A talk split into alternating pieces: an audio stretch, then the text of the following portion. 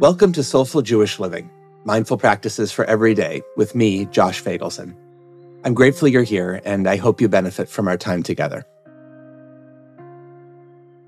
I was at the grocery store the other day. It was my regular early Friday morning run, and my cart was overfull.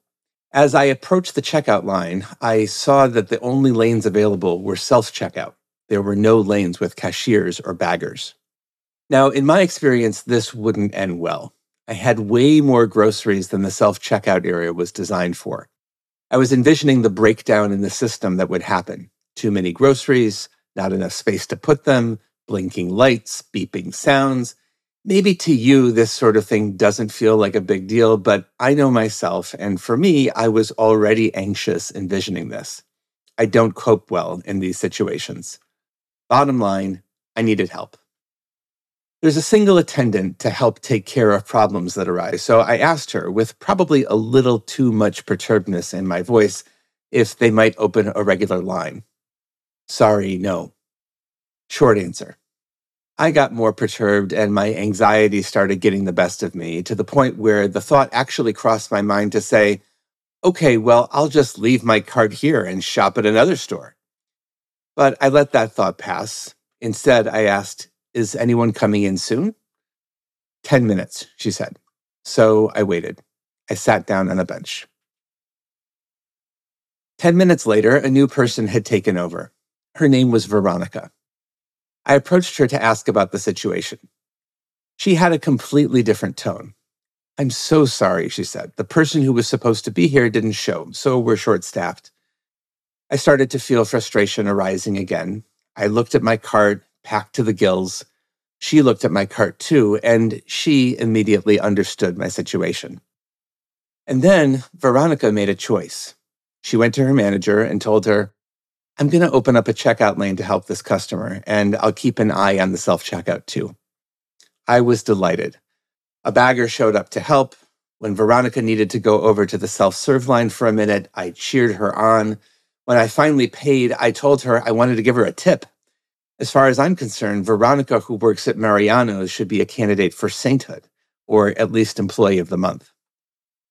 What stands out to me about this story, the reason that when I got to my car, I took out my notebook and wrote down Veronica at grocery store so that I'd include it in this episode, is that both of us made some mindful moves that clearly changed the story.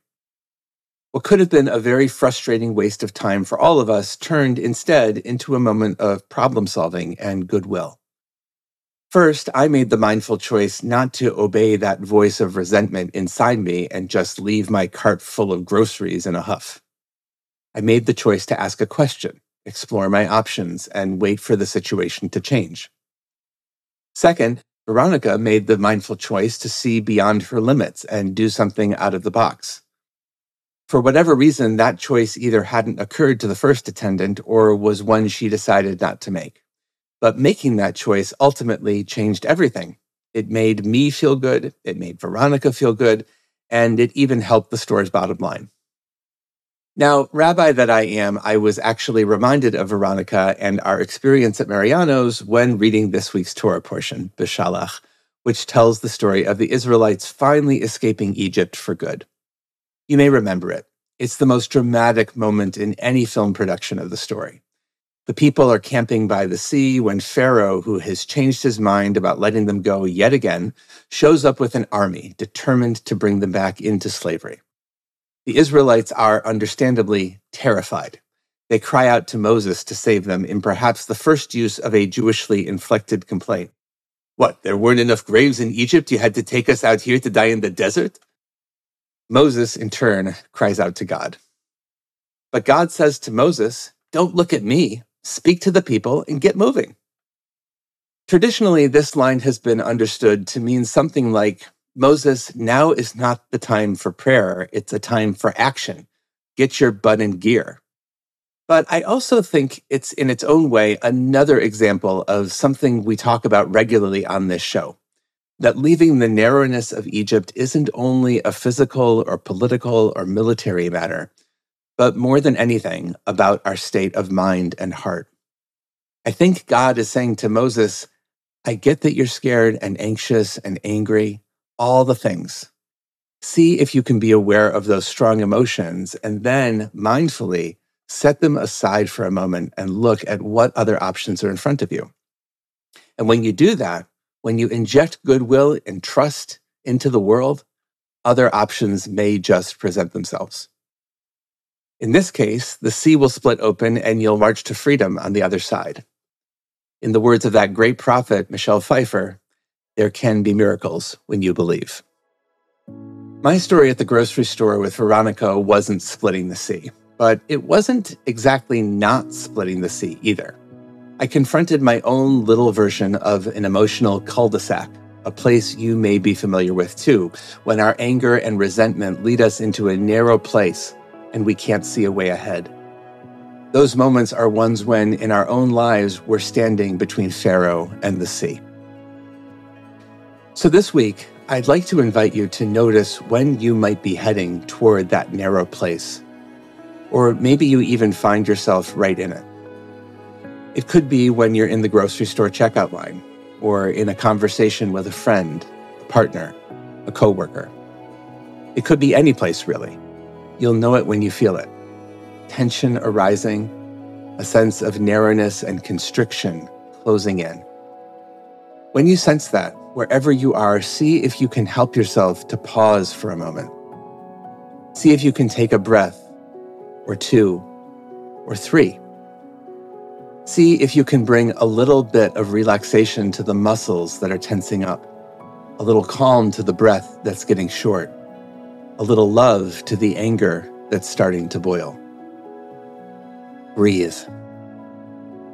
And then see if there might be a pathway that you didn't realize was there, another option, another choice, another future. There might be. There might not. But even if there isn't, you're now in a place where you can be a little more mindful about how you want to be in this moment. And that's its own form of liberation. Blessings for the journey. Know that I'm on it with you.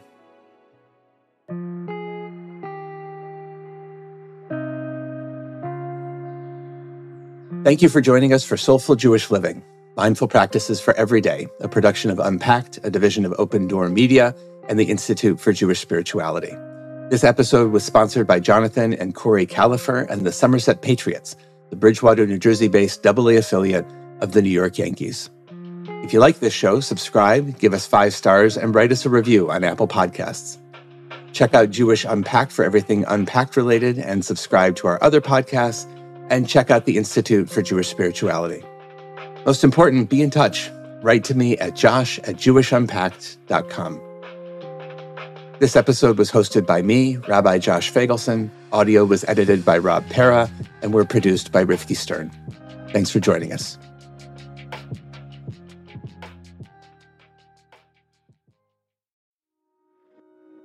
Hi, everyone. I want to let you know about a wonderful new opportunity for folks in their 20s and 30s. It's called Shed It, and it's our new live weekly 30 minute Jewish mindfulness meditation set on Monday nights, hosted by Rebecca Schisler.